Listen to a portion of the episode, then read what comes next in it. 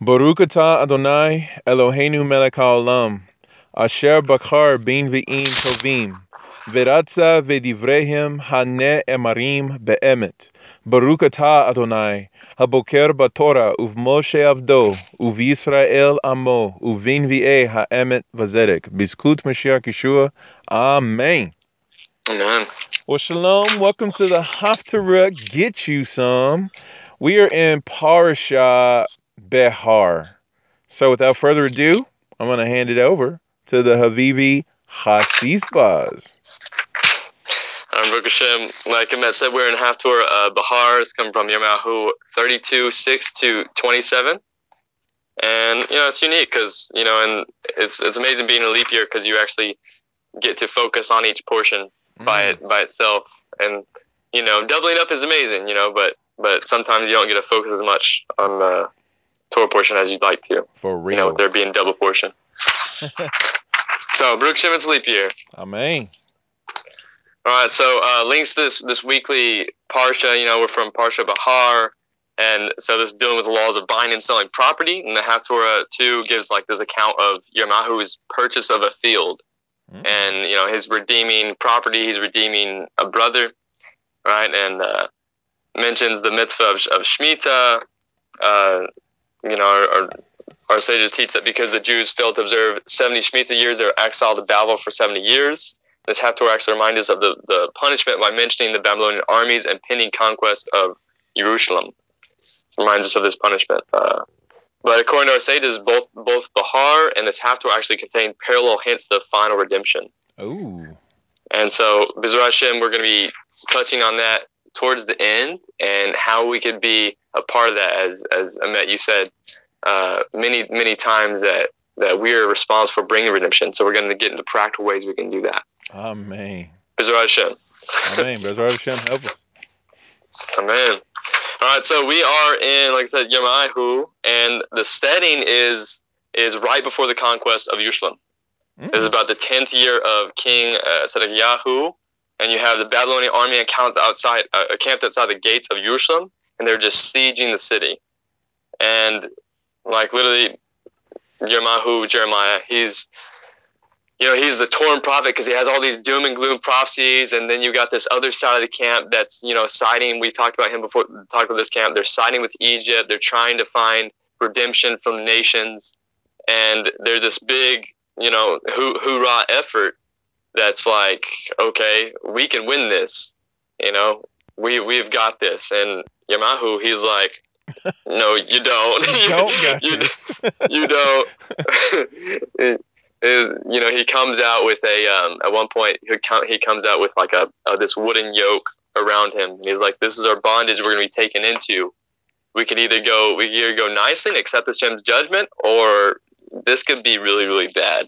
And unfortunately you know it became really bad because usually when people don't like uh, truth that's being told to them they tend to you know uh, disregard it in this case they disregarded it by throwing him into prison Oh. and so he was our imprisoned prophet and this is actually where it comes uh, like this this whole setting takes place you have uh, Hanamel actually coming to him in prison with this offer to buy this property in Eretz Israel.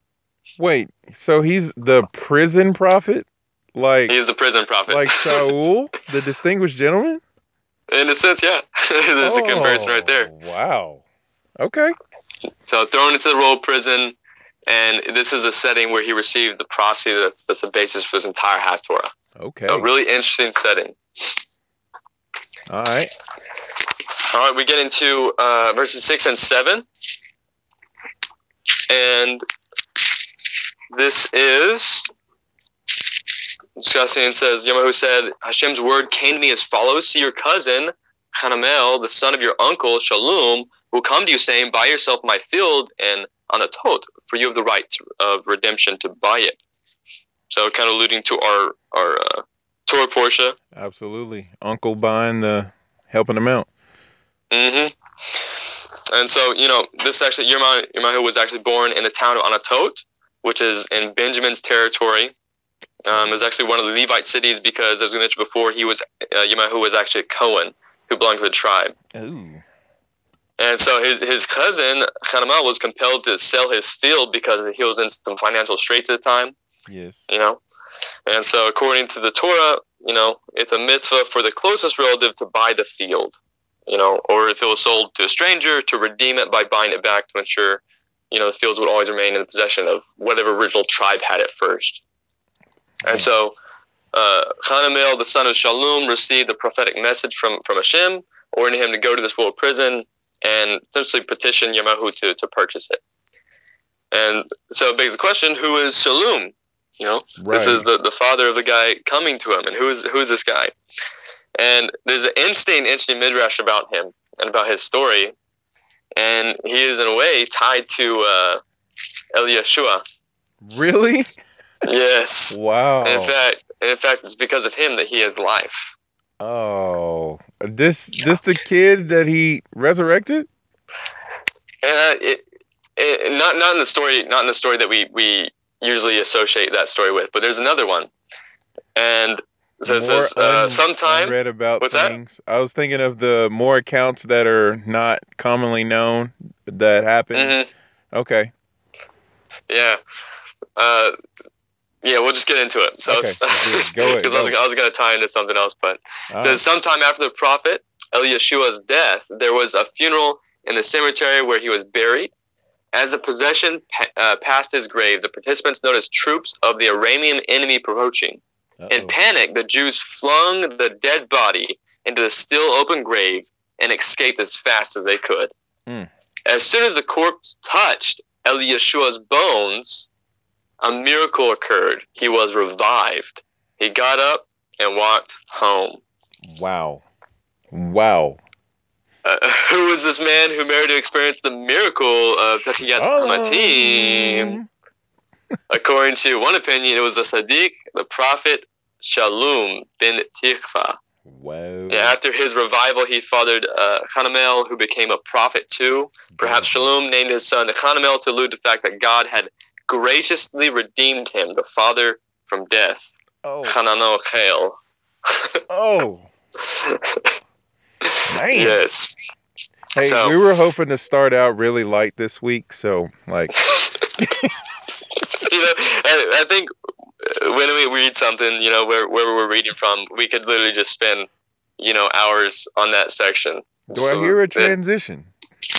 Yes, I think I think we're in transition. Oh no, no, no. Oh, not okay. yet. Okay. Yeah, there's there's a secret code for anyone who's listening. So Oh snap. I'm just playing. Uh, uh, see, so he Yemahu predicted to all the Jews uh, what happened, uh, who happened to be in the prison yard, and the immediate appearance of Hanamel. And so he said, "Hey, this guy's coming, and this is what's going on." And so, upon witnessing his true words, they believed in the remainder of his prophecy. wow.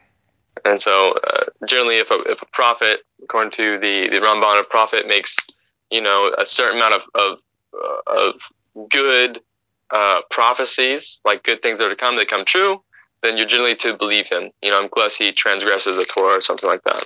Got you.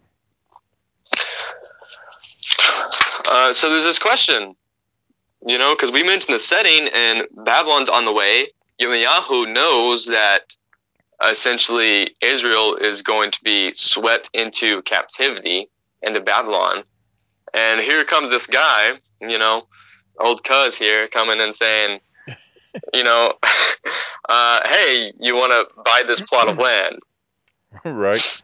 And so there's this question. Um, yeah, there's a mitzvah here, but why would he buy the field? Unless it's You got know. a pearl of great price in it. Yeah, unless it's got a pearl of great price. But you know, why would he buy the field? Why? And so it just kind of goes on to this this question uh, that the midrash is asking, and uh, oh, here lost my place here. Uh-oh. Yeah, so it's just just kind of alludes that it was highly unlikely that he would ever get to see his field, much less cultivate it, um, for it become the property of the enemies, right? Right. And but nevertheless, he unquestionably obeyed Hashem's will. Wow.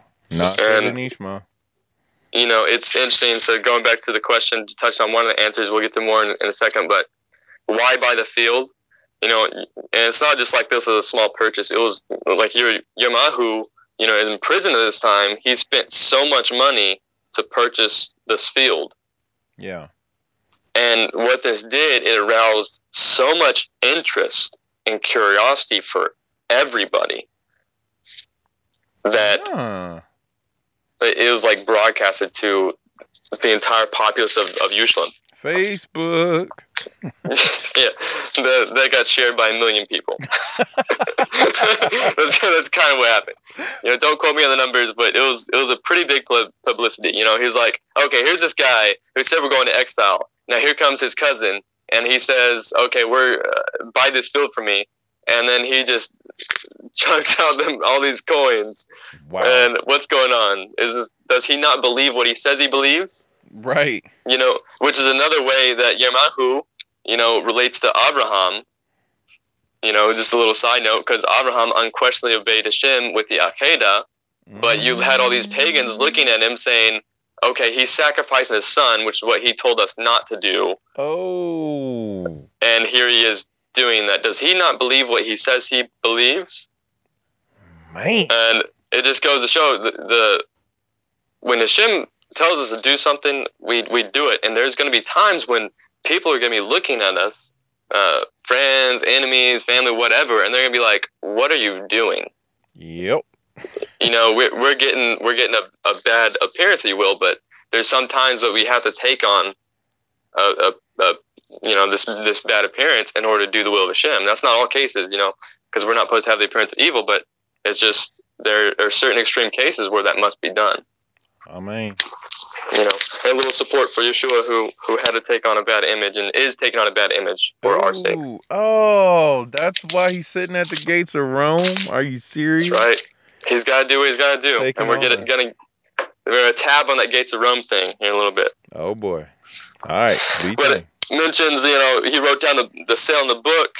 Um, I took a deed of purchase, which was signed. You know, this is verse 10 and 11, and mentions there's all these two copies of a contract. There's there's one that was really like sealed away. Mhm. You know, one was sealed away, uh, Khasum, and it was be used in event that someone was damaged or lost. Um, and you know, the other was handled by the the people. Cool.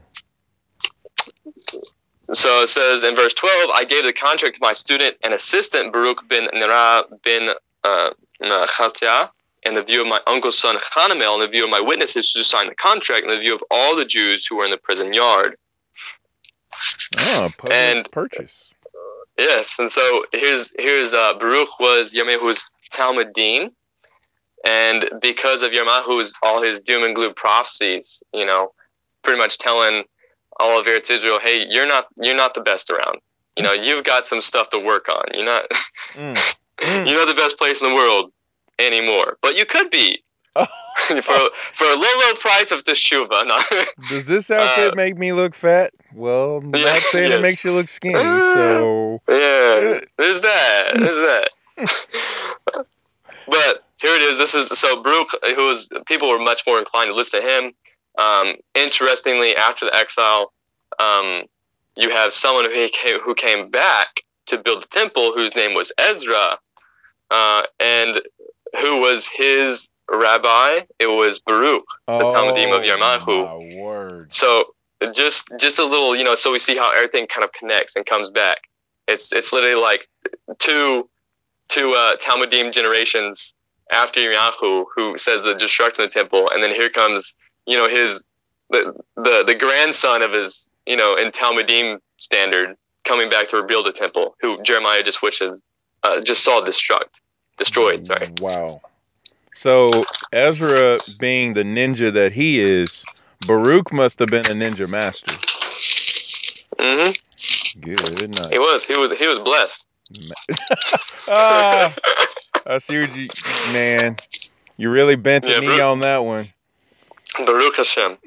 Uh, oh, wow, wow. That was lit. So says the Shem of Hosts, God of Israel, take these contracts, deed of purchase, the contract with the signatures, and the one that publicly confirms the sale, and put them in the earthenware vessels so they may be preserved for a long time. So says the Shem of Hosts, the God of Israel, do not despair because the, the Kasdim are about to conquer the land. The time will yet come when Jews will buy houses, fields, and vineyards in this land. Wow. And so Yamahu explained to Baruch ben Neriah that the purchase of this field was a symbolic act for um, sort of pretending the Jews would someday again purchase fields in Eretz Israel. Oh my. So it's like, you know, that song "One Day" by Matisyahu. Yep. and this is why Mashiach was resurrected because one day we're all going to experience that. Yes, this is the, the hope of things to come. Oh man. You know, and so that's what it is. It's it's hope in the darkest hour. Mm, mm, mm. uh, and and that's what's going on here. That's really why he's saying the sage. He's like, look, I'm I threw all my all my money to purchase this field because you know, like you said, the the pearl of great price is there, right? yeah, The the destined spot for, you know, it's our homeland. man, that's beautiful. And so, you know, why would Hashem? Uh, sorry, why would Yamahu beg Hashem for interpretation? After he just explained to his student the purchase of the field was a symbolic act of the future. Why? And so there's a few reasons giving. One was he desperately wished to hear Hashem confirm it in these bitter hours of the Jewish people's history. Mm. Uh, two, it was not clear whether he was referring to an imminent or more distant future, like is it now, is it later? You know, in your mercy, you're going to redeem us now, or we have to wait for it. Three, why would it be necessary for Jews to purchase the field after the Babylonian exile? This is what he's wondering. You know, he's like, surely, you know, we're going to die, we're going to get lost, we're going to get assimilated in exile. So, you know, why would it be necessary for anyone to make purchases like this? Man. And Hashem reassured him. He says, "No, there's going to be a lot coming back. Wow.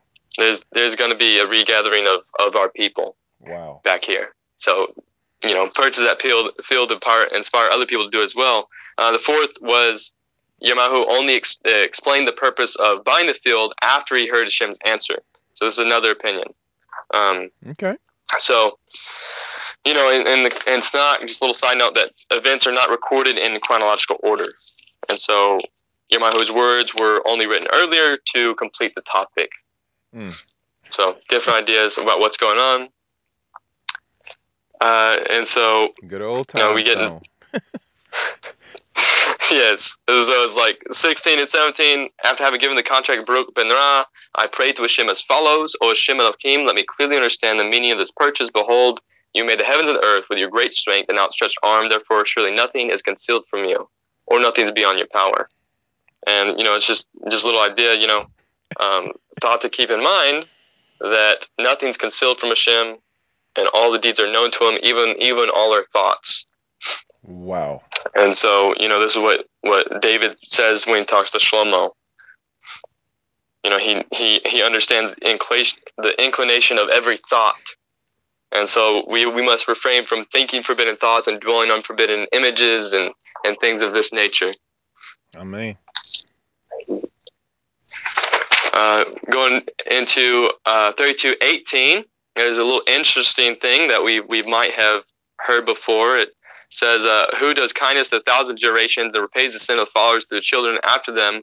They fall in their parents' evil ways. The great and mighty God, whose name is the God of hosts. Mm. And then it says, Ha'el Hagadol Hagibor. Yep. Just right there. And, and this is actually taken from Devarim 1017. Ooh. You know, and you know if you, what, what's the, the next word in that usually we might remember this might sound very familiar and that's uh Hanora. and of course we say this in our daily Shemoneh Esrei prayer but here it's missing something yes here it's missing something it's missing Hanora. Mm. and so you know Moshe praised God with these three attributes Hagadol the great one for creating the universe Hagibor and Ra, which is a strong, strong and fearsome one, because they witnessed like the Egypt falling, slaying of the giants, uh, all these miracles in the wilderness, and so he was he was the strong and fearful one, Hagibor Ra. Um, but Yamahu he omitted the attribute of Hanora, which is the fearsome one. It's like why? because he didn't want to express words insincerely, Mm. insincere praise. Um, you know, he just, you know, he was he was fearsome. You know, he he he witnessed the destruction of the Beit Hamikdash, and so he felt like he couldn't uh, do that honestly. We got another example of this, and that's Daniel, who, you know, um, omitted the attribute Hagibor, the the strong one, right? Yep. And so he felt he might lack sincerity since, you know, Bnei Israel were exiled in Babel at that time.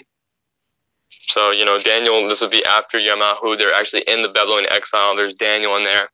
Um, and so he omitted this this prayer. Um, and so, but Daniel praised God as Hanora because he, he didn't personally witness the fearful desecration of God's name when the Beit HaMikdash was being destroyed. Oh, so Daniel was born after the temple was destroyed. Mm-hmm. Oh wow. Yep. Or at least he didn't, you know, personally witness it, which means we he'd Oh, have to yeah. be born after it. Pretty much, pretty much. Okay. Okay. Um, so, but you know, in our prayers, you know, the men of a great, a great assembly came together, and he they declared, "Hey, when we're praying, we're going to list all of them. yeah. Why? Because God is Hagibor, the strong one, for controlling His anger and allowing wicked people to afflict the Jews, like a father who controls himself and allows his son to undergo a painful operation or to save his health." He is also Hanora, the fearful one, for continually performing the miracle of preserving the people, a sheep among seventy wolves.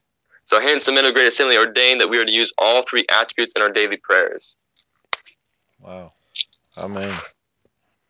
So they're definitely Chazal, you know, and the men of the great assembly were men who definitely wanted to praise God to the fullest extent because they understood that everything was was from him and everything was good. Yeah. That is So- vehement. Man. Verse 19 mentions uh, Hashem, you are great in counsel, mighty indeed, for you are able to carry out all your plans. Your eyes are upon all the ways of men, to give each according to his ways, according to the fruit of his deeds. And so this we learned, learned a, a fundamental principle from the Torah from this verse, which is why we're mentioning it now, and that is uh, there is individual reward and punishment for everything we do. And so, you know, what does this mean? The fruit of our deeds. And it mentions, you know, the implication here is that if a person inadvertently did something harmful effect, he is responsible and incurs punishment no matter how innocent his intention at the time of his act. Wow. And so an innocent deed that, that had evil results, you know, this is what it is. And so we see this examples. There's one where Gideon, you know, he, he builds this golden ephod. Um, but later on down the road, you know, Israel decides to worship. This will be the time of the Shoftim, the judges. Like way way before Haftorah. Yeah. But and so he's he's he's punished for this whole idea of, you know, not taking consideration the, the fruits of what would become of something. And so this is why we, you know, one of the things we read during this period up to Shavuot is Pirkei Avot. It says, "Who is wise? He who sees the outcome of his actions." Yeah. You know, so we got to be, you know, thinking of, of the future as well. Man. All right, uh, we got a time for a story time. Story time. Come on. Okay, this one's called "Use It Error." Uh, uh, no, it sounds oh, fun. wow. uh, no, but uh, there's this there's this backstory uh, to this. Is sorry. Uh, I feel No. like I just prophesied. That's hilarious. no, you actually gave me the the idea to this title earlier. I was like, man, I don't know what to call this one. You know, I was gonna call it something bland and cliche, but I was like, hey, that's a good one. I'll use Oh, that. title something. That's awesome. that's right. Okay. Title it. Good sure. But this is the turn in time of, of the Tim Tim martyrs. Uh, the Roman Senate's like ten of the greatest stages of death on different occasions. One of those was Rav Hanina, and you know the judges asked him why he studied Torah, and you know like a boss, he says because I was commanded to do so by Hashem. Ooh. Um, the Romans didn't like that, you know, and so what he decided to do, why. yeah, you know, there's, you know, yeah. this thing that you know one god isn't good for business you know Yeah. or the whole idea that the one god isn't caesar Oh you know, just man, just throwing out there. that's not. Yeah, that won't work. You know, or the Pope. You know, but no. Oh, you know, or ego at that. No, good. night. but you know, he would. So what, what they declared, he would be burned at the stake. His wife would be killed by a sword, and his daughter would be confined to a house of ill repute, which is essentially, you know, a brothel. Yeah. Um, wow. and so it, it lists all these reasons why this happening. Since uh, Rabbi Hanina, you know, he, he wasn't being very intentional with some of his actions. And these were like the things they did were very, very minor sins. But essentially, uh, I'm going to sum up this part because I want to go to the main section of the story time. But Rav Hanina wasn't being intentional with his actions, and and his wife didn't protest him. And Rav Hanina's daughter, how did she err? It mentions that you know, she passed some of the Roman nobles and remarked, Look how gracefully this girl walks. Thereafter, she could care to, to walk even more elegantly, thereby violating the code of tzniut, modest conduct demanded of Jewish girls. Man. And so, you know, it wasn't like she was she was walking out there, you know, with arms uncovered, legs uncovered, anything like that. It was just, you know, she just allowed that to feed her ego, and she started doing more. You know, and so all these people were, were punished very, very harshly. For little with things. this. Yes. Uh, Selah. but Yep. mentions this. Uh, says this will be our story time. All right. Says this family was very righteous. It belonged to the category of Sadiqim, who God applies a more exacting standard. All of them acknowledge the righteousness of God's decree. Rav Chanina exclaimed in Devarim 32 4, The rock, his work is perfect, for all his ways are just. Rav Chanina's wife applied herself to the later part of the above verse, and God, a God of faithfulness and without injustice. He is righteous and just, implying faithful in punishing my husband with death, and without injustice for implying that the sentence to me as well, for I should have stopped him. Rav Chanina's daughter expressed herself with the words from Yerahu 32:19, which is our Haftorah. Great of counsel and mighty of planning, your eyes are open to all the ways of human beings, implying Hashem is great of counsel for taking the lives of the martyrs, including my father, for he has profound reasons for it. He is mighty in planning my brother's death, for she too deserved it. Your eyes are open upon the ways of human beings. Hashem watches even the kind of steps a person takes, of which I'm specifically guilty. Mm. And so it mentions Hanina, Rab Hanina's wife were executed and a daughter was placed in a brothel. Man. And you know, the highlight of there is all these people, they messed up, even if it was just a little bit, but they acknowledged that they were wrong. They acknowledged that they were wrong and Hashem was right. What was doing to them was was was just, and what they did was injustice in Hashem's in Hashem's world, right? Yeah. And so this is what the fruits of the labor has brought because, you know, you have this idea that um, uh, literally, you know, uh, a husband and wife should become one, right? And how do they do that? Through their children. It has the features of both of them. And so through their acknowledgement of of their their sin, through acknowledge of that and, and actually singing Hashem's praise as they're going to their, their descendants, literally their image is is redeemed. And this is how. Their image being their, their daughter, you know. Wow. So story time. All right. Need the jingle again? Oh sure, yeah. Story time. Come on. His brother-in-law, Rav Meir, said, Let me try to rescue her. If she is pure of sin, Hashem will perform miracles. To test the girl, Meir disguised himself as a foreign horseman and approached her uh, ostensibly for sinful purposes. However, the girl kept suggesting he should try the other women, giving various excuses, concluding that she had consistently acted this way. Rav was convinced that God would assist him in liberating her. He filled a purse with dinar coins and approached the warden. Please offer half this money to the government officials and ask them to release this girl, he petitioned. The other half you may keep. The warden was agreeable, but the fear that the officials would later regret what they had done and vent their anger on him troubled him. I worry, he said to Rav Meir, that when they will use up the money, they'll go after me. What am I supposed to do then? If this should come about, You will be saved by miracle, Rab Meir assured him. Just the words, God of Meir, answer me, and you will be saved. He is a powerful God and will certainly help you because you rescued Rab Chanina's daughter from sin. The guard was skeptical, so Rab Meir told him, Let me demonstrate to you the effectiveness of this formula. Order these wild dogs to attack me. The warden obeyed. As soon as he removed their chains, the ferocious guard dogs went directly at Rab snarling menacingly. God spoke, uh, so, God of, God of Meir, answer me, Rab explained.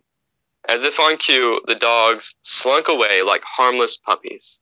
The guard was convinced. He bribed the appropriate officials, and Chanina's daughter disappeared from a tourist establishment. It turned out that the girl's absence came to the authorities' attention. The officer blamed it on the guard, and the government sentenced him to death by hanging. The guard remembered Rav Meir's formula as the executioner was about to hoist him up. He proclaimed in a loud voice, God of Meir, answer me. Suddenly, the executioner lost his strength. He was unable to hurt the guard in the merit of Meir, and having accept and having helped Rav Chanina's daughter, the guard came to no harm. However, the government officials demanded of him an explanation. Pressured and admitting the truth, the warden related the entire story. Thereupon, the officials declared Rav Meir to be a dangerous criminal and put him on their wanted list. His image placed at the gate of Rome for identification. The persecutions reached such intensity that Rav Meir was act, was eventually forced to flee Babel. Goodness. So this is a little little story time here, and just you know, highlight the fact that that what what brought her redemption, you know, was the fact of this minutes that I'm wrong, and so many times like Hashem will say to us, we'll just admit that we're wrong. You know, and this this is what brings a redemption. It's acknowledging that that we're not always right, and even if our mistake is this minute little mistake, we need to, you know, gratefully accept the punishment for it, and and you know, and sing Hashem's praises. Yes. You know, and, and from that, there's there's this redemption that takes place, and whatever aspect will bring to her life. But you know, little side note, this is this is Rav Meir. You know, pretty pretty awesome character. It would be saying an understatement. Um, and Chanina was also. Um, these were both sages. You know, people who have many dialogues within the Talmud. So just it's uh, a support for the oral law, a case for the oral law as well. Wow. Just this idea, like this is the quality of men who were discussing, discussing like the the how, how the oral law and how to put it in practice and different aspects of it, and so you know, just knowing the quality of these men gives the Talmud that much more validity as something to be you know read and, and studied and followed. Absolutely. Uh, verse 20, we have a, a, reminder. It's like the Exodus Egypt recall. Like he's recalling Exodus and the signs and the wonders. Uh, a lot of times you see the prophets, they go back and they remind them of their forefathers. They remind them of the Exodus, where it all stemmed from. And we have to do this on a personal level by, by looking at our source, looking at the source of, of like where, where our problems went wrong. Like what, what, what was the source? What is the root of our, our issue? And let's, let's go from there. Uh, uh, 23, 32, 32, 23. They, the Jews, came and inherited it, but they did not listen to your voice and didn't follow your Torah. They did not keep all that you commanded them, them to do. Therefore, you made all this evil happen to them. And so it's interesting because the word Torah is written Torot in the plural. It's really uv Torah, uh, Toratecha, Mm. right?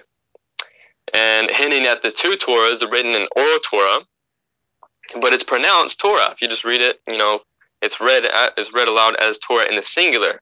This is hinting that the two Torahs are inseparable and therefore one. Quotes the Midrash. Wow. Like the Mashiach. And so, yes, let's just elucidate that point real quick. Like Mashiach, because we, we, we talked about this in the, the Torah, and that's being Mashiach, and how they're one. There's two of them, but they're really one. Yeah. You know, and that, that idea, all that idea, the whole idea is hidden within one Hebrew word. What you got? In fact, it's hidden in one Hebrew letter. The bet? It's the noon. The noon. It's hidden in the noon because it says it says if you if in written form it looks like two Torahs, but in when you're saying aloud, it, it it sounds like one Torah. And so noon, you say it aloud, it, sounds like one Torah, right? Spoken, it's noon. It's one noon. But if you write out noon, it's there's two noons in it. The first noon, Oh. there's the vav, and there's the last noon. And remember, You know. Vav represents the two Mashiachs because it's Vav Aleph. Yes, yes. Oh my goodness, that's amazing. you know, because just to highlight that, because the word um, vatachre, uh, which is you know where he's saying he he summoned them. It's written with aleph to, to hint at Hashem. Ooh. This is this is the same same verse, just a little further down. So just to highlight, you know, the two vowels with the aleph in the middle. but- Wow. You look at the word noon, right? It is literally the fourteenth letter, which is the same gematria as David, right? And Yeah. so this is synonymous with the Mashiach. And then you look at the gematria of noon, and this is fifty. We're on Shavuot right now, so the fiftieth day is the giving of the Torah. right. right? And so, you know, and there's also the, the, the 50 gates of, of Bina, of understanding, which is going to be revealed with the, the full Torah and the Mashiach, right? Right. Uh, and so both these ideas hidden within the letter letter Noon, uh, and also Noon is, if you read a lot of uh, rabbinic literature, it hints at Yinon, which is the name of Mashiach.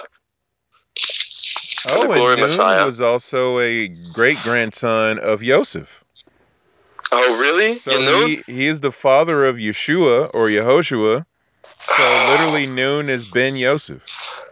Oh my goodness, that's incredible. it's in the genealogies. That's the genealogy. Oh, that's, that's why it's incredible. called Yeshua Ben Noon. Wow. Man. That's incredible. Thank you so much for that elucidation. That's that's amazing. Bevakasha. So, you know, just while we're here, you know, also David, how does David relate relate to Shavuot? Since we're talking about it relates to both of them. How? Because he, he died on Shavuot. Ooh.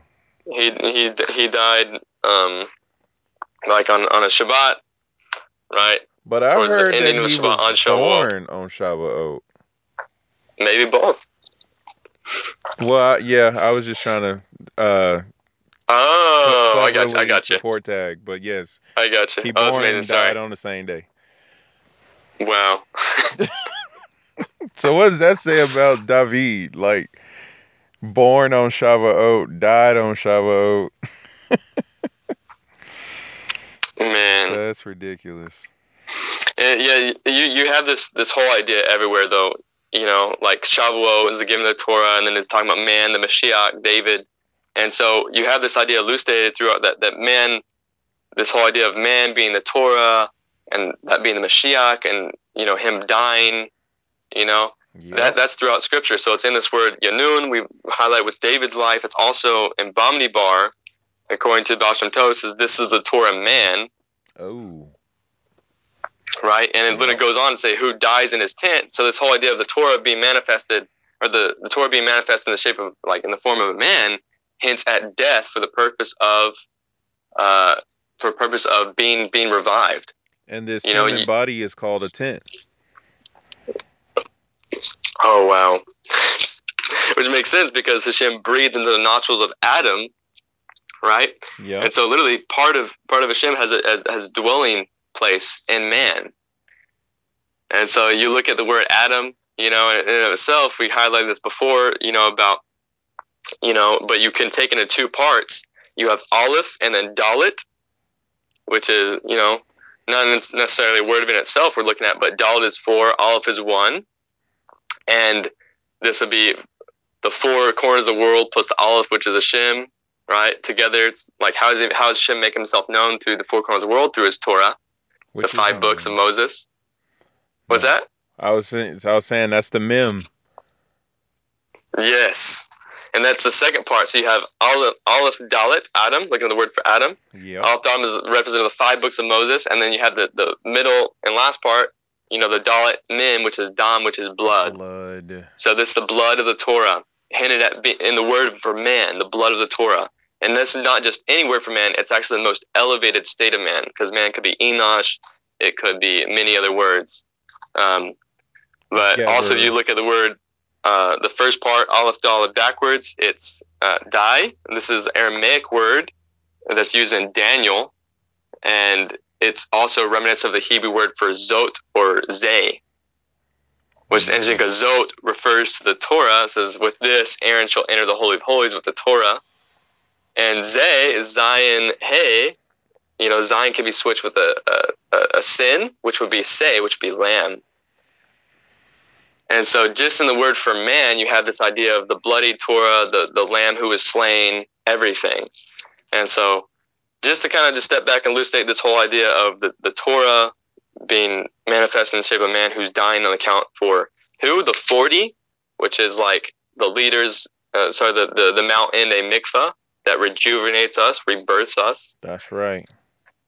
You know, so just kind of So wanted to highlight that aspect. so put that with the Agarit to Corinth, the second one, so Second Corinthians chapter five, verse one, which says, For we know that if the earthly tent we live in is destroyed, we have a building from God, an eternal house in HaShamayim, not built by human hands.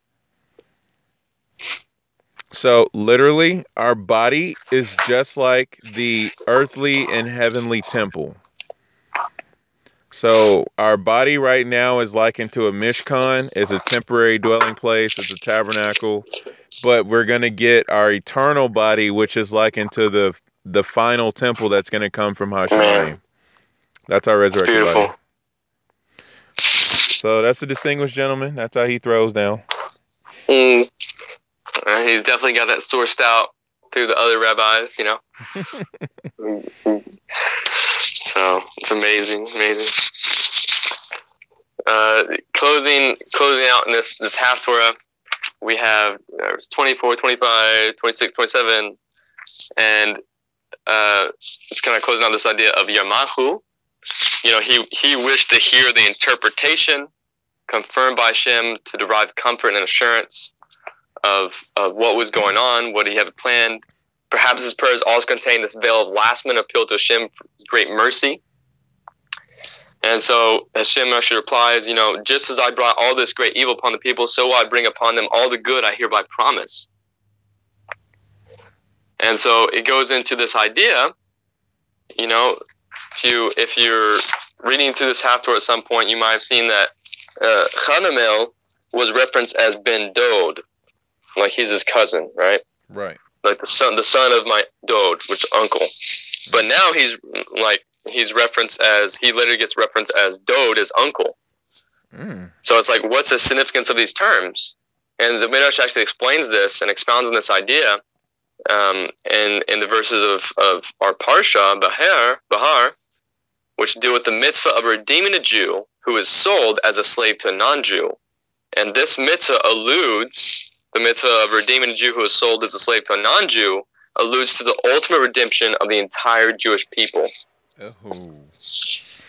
And so there too it states either his dode or his bin dode shall redeem him, Vayikra 2548. And, and you have this alternative meaning of dode according to the Midrash says uh, that, that dode is friend, but on a more profound level, the dode is known other than the Almighty. And What? the bin dode, yes, the bin dode is Mashiach. And generally, you, you spell dode the same way as you spelled David.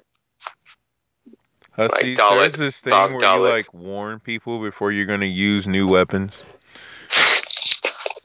Just saying. But it's cool. I got another suit. That's fine. Keep going. It's okay. It's okay. We, we can come back to this idea. No. Okay. but can I touch back on Yirmiyahu, and then we're going to go on this another idea.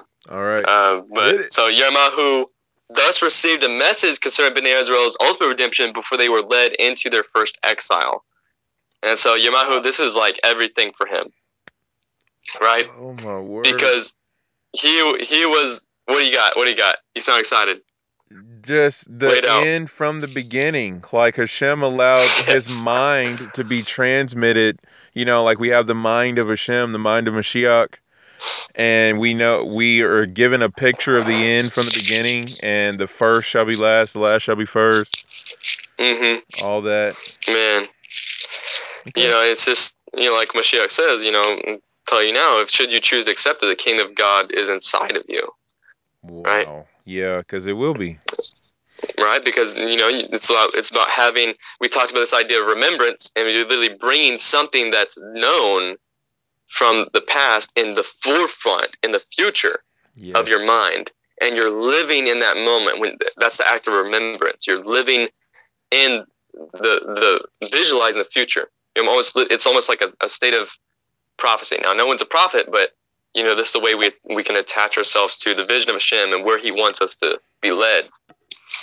Wow. Okay. But this is just on a, on a personal note for Yirmiyahu, uh, since the half towards we kind of focus on the prophets here a little bit, and mentions that like he was really the one who was saying all this destruction about Israel and Beit HaMikdash, and you know no one liked him, he was rejected, and so this was of huge comfort to him. And Hashem says, you know, it's proper that you should be the one to perform a concrete act confirming the future redemption of Bnei Israel. Hmm. And so thus Hashem showed Yirmiyahu that he had prepared the antidote before the disease. Yes. Wow. And so before they were led in exile, the seed of final redemption had already been sown. And so this is what the sages assure us. The heavenly plan arranges that our nation in every dark and bitter situation, and likewise in our own individual lives, you know, that there is this kernel of comfort and healing that's always planted by Hashem even before he ministers the punishment. And mm. so, you know, that's why he, he gives us the strength to endure. He gives us, he plants this little seed of, of healing and antidote for us. Amen. But, you know, going back to this idea of it says, you know, the mitzvah of redeeming a Jew who was sold as a slave to a non Jew allude to the ultimate redemption of the entire Jewish people. You mentioned before this idea, you know, about Mashiach at the gates of Rome, banding, bandaging his wounds, Ken. right? Nachon. And so, so yeah, so when Mashiach, um, when Mashiach is redeemed, then he will redeem us. Ooh. And so, so how do we do this? You know, it says the mitzvah of redeeming a Jew who was sold to, as a slave to a non-Jew. He was the Jew who was sold to the slave of the non-Jews at the gates of Rome. But there's also a more, I guess, personal, introspective level to it. And that is, you know, our, our, our Jewish thought and our non-Jewish thought.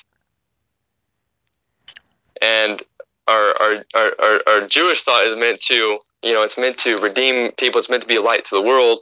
And our, our non-Jewish thought tends to, you know, be destructive. And so I kind of want to get this down to like a, a personal note. It's like, uh, you know, we, we mentioned in order to in order to redeem Mashiach, we have to redeem our image of each other. And why he's he's he says this, you know, how how do we re- redeem Messiah from the gates of Rome? This is our question. How do we do that? And the answer is that we redeem. If we want to redeem His image, then we've got to redeem the image that we hold of our brothers, because we're in this exile because of baseless hatred.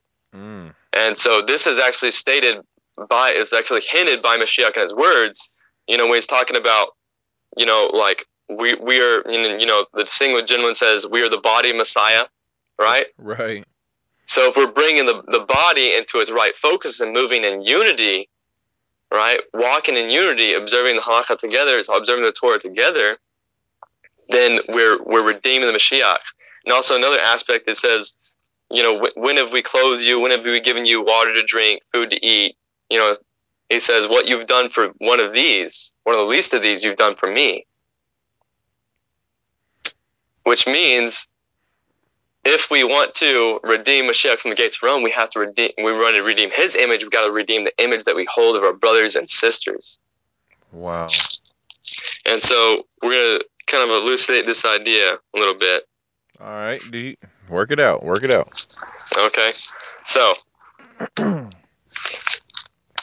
there's this concept, you know, if we are, if we are the body Messiah, and if if we are, you know, if what we what we do to others is what we do to Him, and He mentions it a good note, but it's the same thing for a bad note, right? If we're if we're over here thinking, you know, bad bad thoughts about people, saying bad things about people, or you know, uh, you know, hurting someone some way, looking down in some way, then we're not just doing that to them, we're doing that to the Messiah. Wow. If if people are a part of him, you know, if you're looking down on someone who's made his image, you're looking down on him. Mm. You know, it's like uh, and the more more we do, the more we stay connected to him, to him then the the more uh, we're gonna re- redeem people's image to us, and and and so forth. Uh, Man, what's that? I hear baseless love. What? What? baseless love. Mm. Hakadosh Baruch Hu, may you cause a waterfall of baseless love to fall on us all. Amen. Amen. So it's like you know, we we wonder why Messiah has all these wounds. You know. Oh, look up on him we've pierced. Yes. Look at look at all all all the things we've we've done to people. You know, and that's that's what we're doing to him. And so we really want to bring the redemption. We really want to, to, to heal him. We gotta we gotta be willing to heal other people who are part of him. Mm. You know, more wounds we're damaged, you know, sometimes we want to, you know, scream out why why uh, why do we have all these problems? Why is it why are all these do I have all the problems in different relationships? Why do I have uh, you know, why is this so hard? Why is this so hard? Why is salvation not coming to my house? You know, and it's because a lot of times, you know, like Yirmiyahu's people, like we have to acknowledge that we've done wrong. You know, you know, why is salvation not coming to our house? Well, maybe because we've literally beaten it to a bloody, traumatized pulp with our actions. Wow. That happened So- to Shaul. he got left outside a city gate like that. Oh my goodness. So it's like how how do we how do we do this? Because Okay. we, we actually have the opportunity to heal this idea and, and heal our view of other people. Because ultimately, if we if we treat people bad in any way, it's because there's an underlying aspect to it, underlying thought. Ooh. And so this actually comes from the, the holiday of Lag BaOmer. Oh wow. This is beautiful. I love it. So how do we uh, how how do we heal each other to heal Messiah? How do we stop the stop it at its root? You know, and it really comes down to what what Messiah says is is to love another as you love yourself. And so like okay, that's great. I've heard that a million times, but we're going to get into practically how we do that. All right. And you know, part of part of loving someone as you love yourself is seeing yourself in the other person. hmm. And you know, it's it's interesting because it said we're going to Lag BaOmer, and you know, just a little history of it is kind of a, a time of, of mourning because there's 24,000 of Rabbi Akiva's Talmudim who were uh, who were like brought brought to death because of they didn't respect one another. Right. So this is a brief summary. We're getting to the essence of Lag BaOmer in a second. However, there was one of his Talmudim who who learned to understand uh, what it meant to to love love his fellow Jew as himself. Okay. And so, like this is one of the aspects of Lag BaOmer. Lag BaOmer is the really thirty third day, Lamed Gimel of the Omer, and this is the anniversary of of the deaths of Rabbi Akiva's Rabbi Akiva's Talmudim, and also uh, Rabbi um, Shimon Bar Yochai, the author of the Zohar. It's also his passing as well.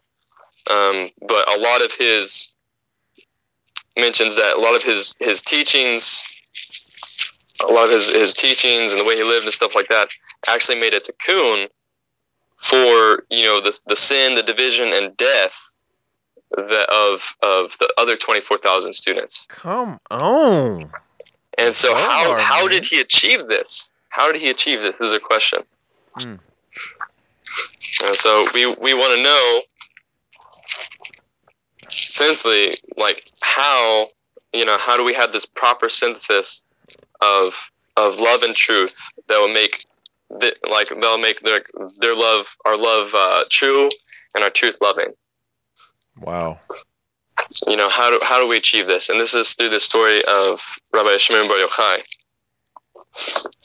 So going into kind of how how he made the transition because ultimately if if we are you know having a negative influence uh, image of anybody then it's it's because we think that we're right and they're wrong without any understanding between each other Yeah.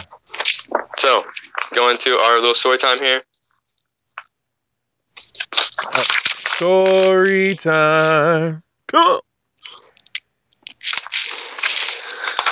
so backstory Rabbi Sh- um, Shimon Bar Yochai and his son are dwelling in a cave to escape Roman persecution.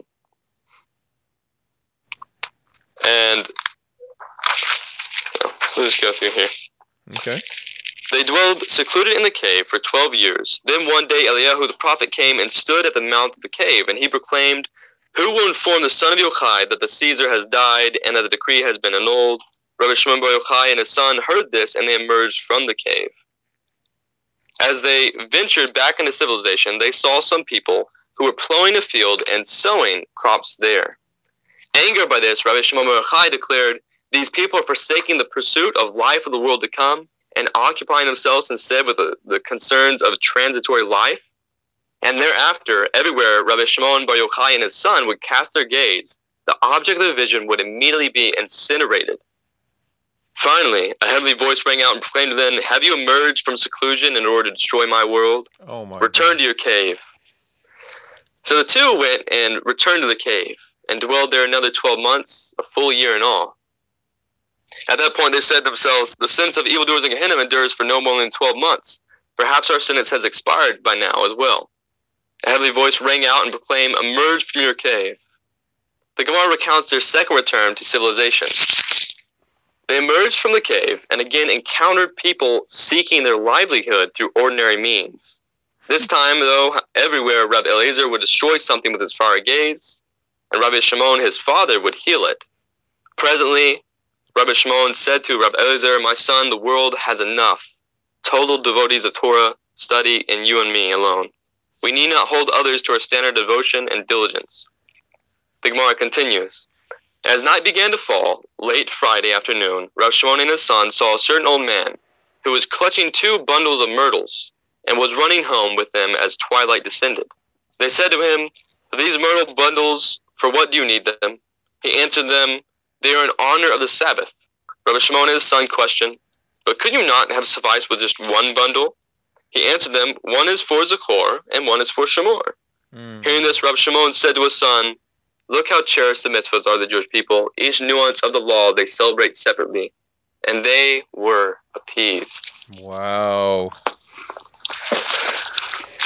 So, just to kind of highlight some time, highlight some of this this information um, of what's going on there. You know, they were studying the cave. They were like just learning Torah. They they they went outside and they they saw something that that rubbed them the wrong way. You know, they saw something that they didn't agree with, and you know this happens a lot, a lot less. Like in, in just day to day life, every time we see something we, we don't agree with, the tendency of, of most people is to like burn it down, to sum up that entire existence, that entire person, thing, whatever, as as what it is, and it's just to burn it down their gaze. And that's when they they came out of the cave, they saw it as as for for what their perception was, and they decided to destroy it completely. Wow. But Hashem says, look, that's not the way I want it done. Like, yes, there's a there's a right way to do things. There's there's truth, right? But there's also this idea of love. There's also this idea of of of seeing seeing the best in people. And so they spent some time in the cave studying Torah, and they came out, and then they have, you know, this this like destruction. His son is destroying things. Rabbi uh, Yochai is is healing things, and so there's this there's this process is moving in the right direction, right? Right. But really, it doesn't it doesn't mention anything uh, about them being appeased until this man comes with two bundles of myrtles. and it's just it's just interesting because at first they're like, you know, I see this guy come with two bundles of, of myrtles, and they're like, "What's going on? Why would he come up with two bundles of myrtles? What would one be enough? You know, mm-hmm. is it isn't my perspective the best? Right? Yeah, that's exactly I mean, is, what it is. Don't I hold truth? And they they both look at these things as the same thing. They okay, that's a myrtle, that's a myrtle. They're both useless. What function does it have? In fact, it would be better if you just had one of them because two, like, what's the point? Hmm. You know, they had that mentality, and that's why they destroyed literally everything that they saw. They fixed their gaze upon. And but what what what healed their vision? What changed the way they really looked at it? And that's when they asked the question. Mm. See, before they went out into the field and they saw something they didn't agree with, they saw something that rubbed them the wrong way, and they destroy they decide to literally burn it down in their thoughts, in their their their their speech and their action. And this is what we tend to do as people. You know, when we see something we don't agree with right off the bat, whether we understand it or not, we tend to burn it down in our thoughts, our speech, or action until literally we've we've caused destruction and division. And at, at that point, we might as well just you know throw the Torah away, chas shalom. Because in order to get the Torah, we have to be unified. Man. Right? Man. And so if we're if we're looking at things through it says it's our it's our way or the highway kind of deal, we're gonna only cause destruction. And so how do they heal this aspect? It's when they ask the man the question, what is this for? Like I don't understand anything you're doing. Instead of just saying, Hey, I'm gonna laser beam you to the ground, they said, I don't understand anything you're doing. And what does he tell them? He says he says one is for to remember Zakor, and one is for Shamor, to guard. Wow. Right? And so at, at this point, this is kind of where this, this idea, they, they start to see themselves in the bundles. Oh. Right? Yeah. Because at first they saw it the exact same way. These are both just two branches of, to, of myrtle. And what happened when they first exited the cave? They both laser beam things to the ground. Yep. Right? And now they see it because they asked the question. He says, "Hey, there's two different things: Zakor remembrance, and why were they laser laser beaming stuff to the ground to begin with? Because the people didn't remember why they were put in this earth for, right? Mm-hmm. And so this is this is his son, right? So uh, Shimon Bar Yochai's son, who's like Zakor. He's seen himself in this, and then you know you have the second story where everything that was destroyed." Uh, Rabbi Shimon Bar Yochai started healing. And this is like guarding. This is the guarding aspect, like yes. protecting it, restoring it, yes. keeping it. And so they start to see themselves in these two bundles. But what's interesting is they no longer see, hey, there's these two two same bundles serving two opposite purposes that is completely useless. They start seeing it as two functions, two different entities working together to achieve the same thing which is abiding in Shabbat, abiding in the rest of God. That's and, legit. And then it says it's only at that point that they says they were appeased. I, I like, AKA they were at shalom. And if we really we really take the root of why we find issues and and things or people or ideas or, or whatever, uh, it's really because like there's a phrase that we use, it rubs us the wrong way, right? We have this distortion, like there's there's an unsettled feeling in us, and we have to act.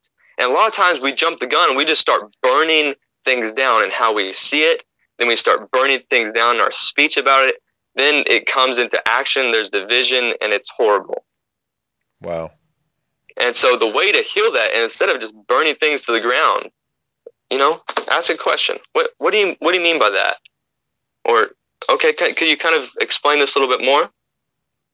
Wow. You know, and and it was through that, and then the man replied, and it says they were appeased, i.e., they were at shalom. And so, if you're not at shalom, not at shalom with something, if something's bugging you, it's, it's grinding you, then the way to get there is simply ask a question. Is simply eat humble pie and understand that, like, I don't have it all figured out.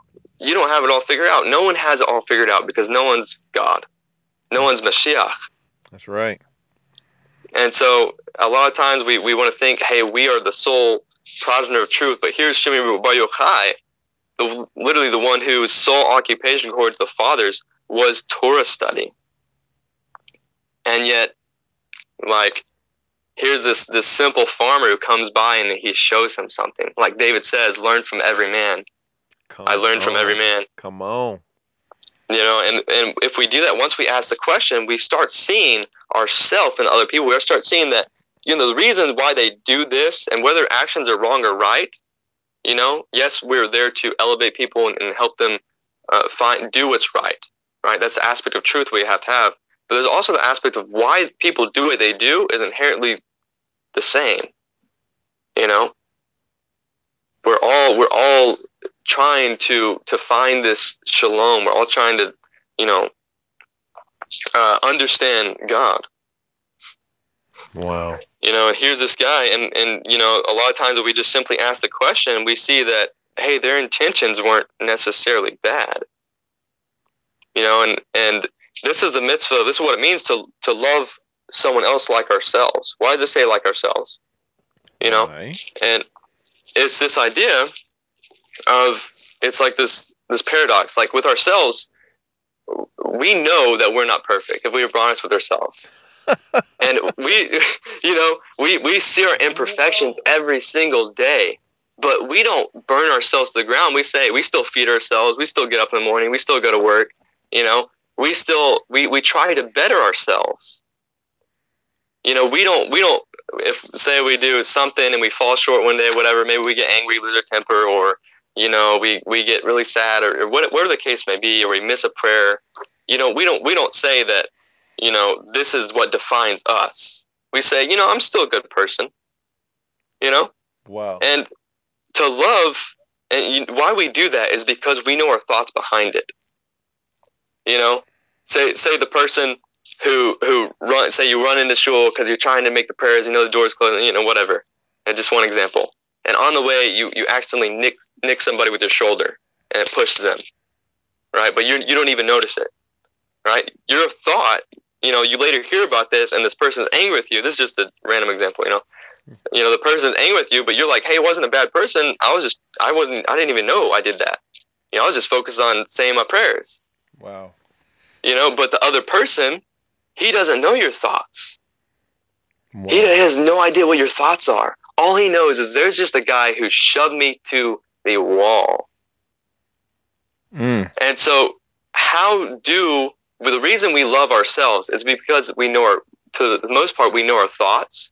We know our, our motivations for doing something. And other people they don't. And so the way to reconcile this the way to love each other as we love ourselves is simple simply we can't. We're not mind readers. It's simply to ask a question you know if we're unsettled about something ask a question. Get to know the other person's thought what was going through them at the time what was their uh, dynamics of going on what was going on through their mind what was going on through their life. And through this we know the whole picture. And through this we see that person as ourself. We literally see ourselves and the other person as a struggling human being with all these thoughts all these struggles going on. And we're able to have a starting point where we can build up from there you know and we could we could correct the misunderstanding and build together. You mean like become the holy temple? yes. Okay. yes that's amazing. You know and and that that is really how we're going to achieve shalom. You know? Yep. you know this, this is the whole who makes peace in his heights? Fire and water two opposite aspects you know Uh, that's that's what goes on in an argument. There's there's two opposite two ways of seeing things, and and it's just like what this guy said. These these bundles aren't the same. You know, that one represents this, one is this aspect, one is this aspect, and they're both achieving the same purpose. And so, this is this is like something we need to internalize about you know Lag BaOmer or Lag BaOmer. You know, and the final redemption. I mean, you pretty much just elucidated it. This Mhm. is this is literally our part. This is how we bring the final redemption is through this. Because when we do understand this depth and this intensity, we become the third and final temple. And yes, the third and final temple is going to reflect the people who will inhabit it. Wow, Shaul just brought that down in the Second Corinthians 15 1 passage. Our bodies now and post resurrection is the Mishkan and the final temple. Like, it's a reflection. We have to see ourselves in the temple and see the temple in us. man, that's great. That's that's amazing. You know, it's just it's just perspective. You know, and this is this is literally how we redeem our Jewish brother. You know, from from a non-Jew, and the and the non-Jew like this this is like our our negative thoughts. This is the exile. You know, Yeah. and and so this is how we do it. We we've got to have this this higher perspective, and we got to be willing to to go into the world and ask what's going on. You know, Yep. and and through this we can actually if we're willing to do that we can actually redeem each other and and redeem mashiach Wow. I just But wanted until to then- sing, man. man Just, What's that? just, I just wanted to sing this because I know, like, because we've said some key statements that Mhm. you you may have think we missed, but we didn't. Like one of them is, "Hey, what's going on? Hey, what's going on?" And the other one, "Oh, say shalom bim romav, ooh, yeah, oh say yes shalom, shalom Yeah. So yeah, we got it. We got it. amen Well, you know, the timer went off like 15 hours ago, but oh yeah, I'm not complaining. The, the love But, your neighbor as you love yourself, bro. Like, that's Mount Everest on top of Mount Everest epic, okay? I don't know how you picked up the first mountain, but somehow you made it stack on top of itself and climbed it and planted a flag on it. That right there is that was amazing. So, Toda Rabah for to you for that beauty, that beautiful drop. Man. Baruch Hashem. All right, practical takeaways. Practical takeaways. You want to start us off? Yes. Um, I just want to say that uh, I did kind of glimpse at the the little passage uh, in Acts that talked about Shaul being beaten and left outside of the city, and uh, the Lystra and Derbe uh, incident. And the passage is chock full of, and Jews came to preach against him and to incite the people to all sorts of uh, chaos and um riot and and violence, for lack of a better term. And Mhm. what's interesting is we're talking about healing Mashiach and how we have to heal ourselves. We have to understand the thoughts of one another, love our neighbors, love ourselves. You know, redeem our brother, redeem from the from the non-Jew.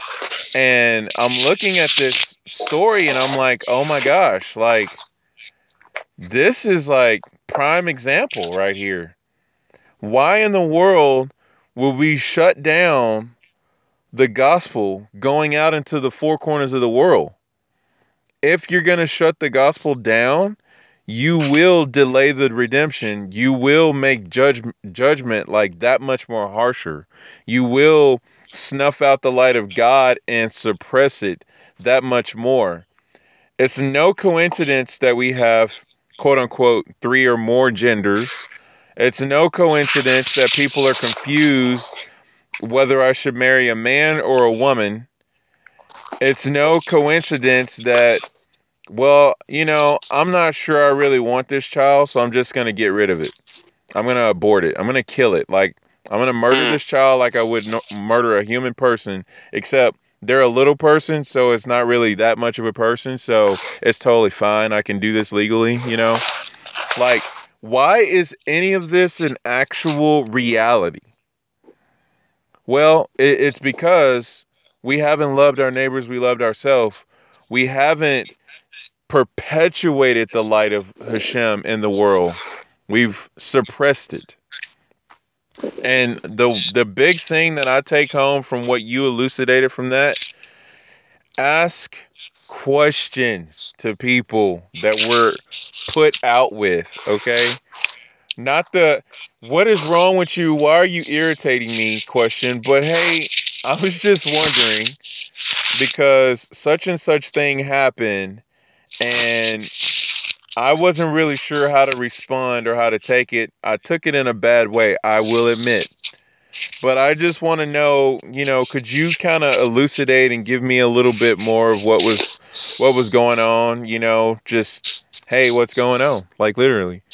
You know, Yeah. um yeah, so I mean, I think that's absolutely incredible cuz we we have such a perspective so much and we never forget about the perspective we give ourselves and how much that we let ourselves pass you know and it's just like so if we could all do this man like if we don't get a temple we will be the temple. And i pray this bracha uh, intentionally and fervently as possible after we do our corporate Shemoneh Esrei on Shabbat, that Hashem would build us up into is build us up as living stones into his spiritual temple. And you may or may not have picked up on the subtle um, transition that I mean, it was subtle to me that I'm now praying that as we're living stones built up, that we're saturated with the light of the Shekinah that the light of the lamb shines through us as we're those that built up edifice you know the spiritual temple and it's interesting because how are we going to be saturated with the light of the shekinah how is the light of the lamb going to shine forth from these living stones how is the showbread of Mashiach Yeshua lifted? How is the the fragrant aroma of the Ketoret upon Hashem's Mizbeach gonna go out? Well, I tell you, it's not going to go out if we're not loving our neighbor we love ourselves. So may we do that and may we truly bring the manifestation of the final redemption. Let's take healing Mashiach and bringing Mashiach and manifesting Hashem to a whole nother level starting yesterday. And take the Kedusha that's coming down tomorrow night as of this podcast for Lag BaOmer and let's Mhm. truly be the Lapid bonfire that Hashem has anointed us and has made us. That's it. That's a beautiful, beautiful prayer. Amen. You know. Yeah, and, and you, you also mentioned uh, Acts five, correct? Uh, well, I mean, I, I Was was it Acts five? the the Lystra and Derbe is Acts fourteen, but you know, Acts five, you can drop that. Oh, I'm sorry. What, what was the verse you're quoting quoting from? For which one? You you mentioned early when you, you started your practical takeaways. Oh, I said I was glancing at the uh, the account of uh, Shaul being beaten and left outside the Mhm. city. That's in uh, Acts chapter 14 and Oh, okay. around verse 19. Okay, I was thinking of something, but I, it it still compares. Just a little side note that you know, anytime you look at the persecution of you know whether it's translated apostles, Talmidim, Yeshua, whatever, um, it's always at the hands of the Sadducees. Oh, You know, you What? mentioned and to support this, you have Acts five, where it's literally saying oh, it says the the high priest, the Kohen Gadol, who was a Sadducee, oh. you know, and he said this, and then Kepha later says, you know, says the God of our father raised up um, says the rock. Sorry, twenty nine. Rock and the apostles answered, "We must obey God rather than men." Uh, you know, the God of our fathers raised up Yeshua, whom you killed hanging on a tree. And so he's talking about, he's not talking to the Pharisees, he's talking to a Sadducee. And so they were the ones who were responsible for his execution and everything else. Uh, also, it, should, it says we should obey God rather than men, right? Because the Sadducees did not believe in the oral Torah, and therefore they made up their own rulings on how the Torah should be interpreted rather than the one given at Sinai. And therefore, obeying them is not the Pharisees, but obeying them is obeying the doctrines of men. Bro. But you had after this incident and many other incidents, you had Rabbi Gamaliel come, who was a Pharisee, it mentioned that in the text, come to the defense. And so, literally, like he was one of one of the, the main players when we talk about discussion in the Talmud. Like a lot of the Talmuds, the rabbis, all Chazal, just discussing and and debating topics, and he's one of them. And so, literally, this just to support like when you're reading the like Talmud, the oral law, you know, Mishnah, like in the in the Gemara, the Talmud, you're literally reading the words of men who stood up for the believers in Yeshua. they literally stood up for them. They they they thought the Romans, the the Sadducees handing them over to the Romans like was a horrible idea. They said it was a like it was a repulsive act. And so later, you know, you see them every time in the book of Acts, they come to their defense. That's not this, the Pharisees hurting them; it's the Pharisees defending them against who? The Sadducees. So, yes. So this And so is just a little side note. This is why we don't generalize and say those Jews or the Jews. Yes. And it also it's also why that pretty much every mention of uh, yes Yeshua of Nazareth is not Yeshua of Nazareth. Not only is it the same time period, but it doesn't fit the bill as opposed to how the Pharisees viewed Yeshua or his Talmidim. They viewed them as people who were persecuted for unjust reasons, and they defended them to the T. The You know. writers and commenters of the oral Torah stood up for believers and followers of Yeshua. Yes. So this is a side note since you brought up this whole persecution uh, that was laid down in Acts. I'm I'm gonna go in the kitchen and rip down every cabinet that I have just to feel better. Mazel's gonna Man. kill me, but that's fine. Shalom bayit. Wow, that was amazing. Yeah. Man, that doesn't count as one of my practical takeaways That- though. So That will No. not be your No. count, okay? You can go Let's- with your practical add on. takeaway, okay? okay. So uh, just stand by you. It's achieving love of your fellow man is as simple as it has to as it as it you make it. You know, just be kind to people. You know, uh, Shem Tov says if you have, uh, you know, or Chassid in general says if you have a trouble talking bad about people, then the simple way to fix that is just don't mention anybody in your conversation. Ooh. You know, when you talk to somebody, you know, just talk to that person. Why do you got to bring out someone else who's not there? You know, whether it's good or bad, you know, because you never know where the congregation might conversation might go. Um, so, if you're worried, if you want to put a fence around it, that's one practical application. Um, just just ask questions. If you don't understand something, it's not the time to just, you know, burn down the whole village. Like, Mm. you know, the original counter or, or story time. Just ask questions, understand, learn, seek to understand people and where they're at and what they're going through and their thought processes. Um, Amen. uh, also, if you want to also guard yourself from this idea of this this whole ideology of my interpretation's right, you know, yours yours is wrong. It's all about me. I don't want to hear anything you say. Then one of my best advice is get rid of Facebook. Oh. So just still not out there, you know, not, can't tell you what to do, but I will say my life has been a hundred thousand times better as far as time wise, my mental health, emotional health, whatever. It's just, it's just better. It's like I can do so much more things with my life, and all my my energies and thoughts can go into the important things of life. You know, Hey, I'll, so on I'll Facebook- say I'll say I agree with that because I I mean I went back to MySpace and life is beautiful because ain't nobody on MySpace. ain't nobody on MySpace but me. No, I'm just playing. Called That's the thing, you know. It's called MySpace. It's called Facebook for a reason because it's all about people. And so you're not really going to minister to anyone on Facebook. Let's just get that straight because Oh, the mentality of that platform is it's all about me. Here's my life. Look at it.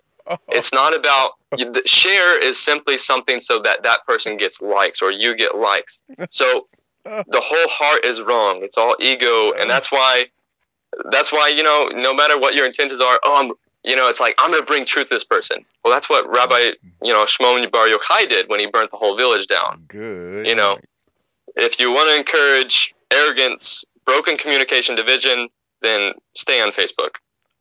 If you want your life to be better and filled with shalom, and other people's life to be filled with shalom, then delete it. Um, if you if you want to, you know, stay tuned for always Allah because Aliyah Day because I know he does that Facebook Live in some cases. Correct? yes, you know, that is. He does it on Anchor too. Oh, So save yourself the hassle. Get on Anchor, come on. you know, and listen to it there. Wow. as Um, but violent as la- that was, I support that. yes, it's just just testimonials from you know met myself about how much your life is gonna be better. Yeah, You know. join me on MySpace. You're not supposed to encourage another social platform, Matt. No, I don't even have. MySpace. Just pointing that out, but I know, I know, he's joking. um, but the last point is, you know, it's this question arises. Maybe you haven't heard of Lag Omer until today or whatever, and so there's this this general question of, you know, okay, well, should I should I do it? You know, and you know, here's the deal. When this is my perspective, and I, I you know, from my studying, little studying, you know, whatever I've I've done, uh, ev- like you know, Yeshua says he's he's the Torah. He says he's the way. You know, he is. He is the truth. And so you literally take a little meaning. That means like following, like walking like him, right? Walking like him, who is the Torah. We have a word for that in Hebrew. It's called halakha. It's like to walk out mm, right? And so every aspect of halakha that, that you do, you're you're abiding in him. You're abiding in the way he walked out his life. Uh, and literally every custom halakha aspect of Judaism, there's it it, it, it hints to him. And so you okay, what about Lag Omer? Well, okay, well, how about this? We talked about the whole idea of, of loving loving someone as yourself. But there's also this idea that Lag BaOmer is the 33 day, right? right. And Rabbi uh, Shimon Bar Yochai, literally through, like, this is the day of his death as well as the 24,000. And through his teachings and through his life, he made a tikkun for the sin, division, and death of, of that group of people. Wow. And this is on the 33rd day. It Mm. says in the uh, Besorah that Yeshua started his ministry, it says he was around the age 30 Yep. right? Lasts about three years, and so the idea of when he actually died, according to most people, is around 33. That's right. And so just this whole idea and the whole Sephirot, we're we're talking about refining our character, and through this day was the day that all Shimon Bar Yochai's teachings accumulated to bring a rectification, a tikkun for you know this group of people, and through Mashiach's death when he was 33, you know it brought us to tikkun for the world through our division, through our sin, you know through death itself, and so You know, wow. A every custom you pick up. 33. 33 for 33. Every custom you pick up, every every halakha you pick up, you're redeeming the image of Mashiach, and you're you're you're living as as he lived, and adopting more of his worldviews. You know, Wow. Or at the least, or at least you're getting out of, you know, the views of this exile and the views of Edom and Christianity. Ah, Amen. So for that, you know, everything you can do, you should do. You know, if that's just studying about it first, you know, that's that. Or looking up custom stuff to do, then that's that as well. Well, I love the fact that I mean, just looking at the Lag BaOmer as the 33 years of Mashiach, you know, and looking at his death, bringing the reconciliation. You know, so I mean, for what it's worth, a Lapid custom for Lag BaOmer could be, you know, the Tikkun of Mashiach that he brought. You know, And yeah, there's there's there's so much. It'd be it'd be amazing to, you know, yeah, to elucidate on that if we had the time. You know, right. but But It's Baruch haba b'shem Adonai Toda Rabbah. We're ready for the temple and thankful for this Haftarah. That's what's up. Amen. Me too. Well, bless you, Habibi. Toda Rabbah for your insights. And let's say our closing bracha. Amen. Toda Rabbah for yours. Amen. Baruch Hashem, Bevakasha. Baruch atah Adonai Eloheinu melech haolam, zur kol haolamim, zadik bekol hadorot, האל הנאמן, האומר ועושה, המדבר ומקיים, שכל דבריו אמת וזרק. נאמן אתה הוא אדוני אלוהינו, ונאמנים דברקך, או דברך ודבר אחד, מדברך אחור. לא ישוב רקם כי אל מלך נאמן ורקמן אתה. Baruch atah Adonai, ha'el ha'ne'eman, bekol devarav. Bizkut Mashiach Yeshua. Amen. Amen. Well, this is Shomer and Chassis saying shalom and shavua tov. Many blessings and continue to count your omer. Amen. Shalom.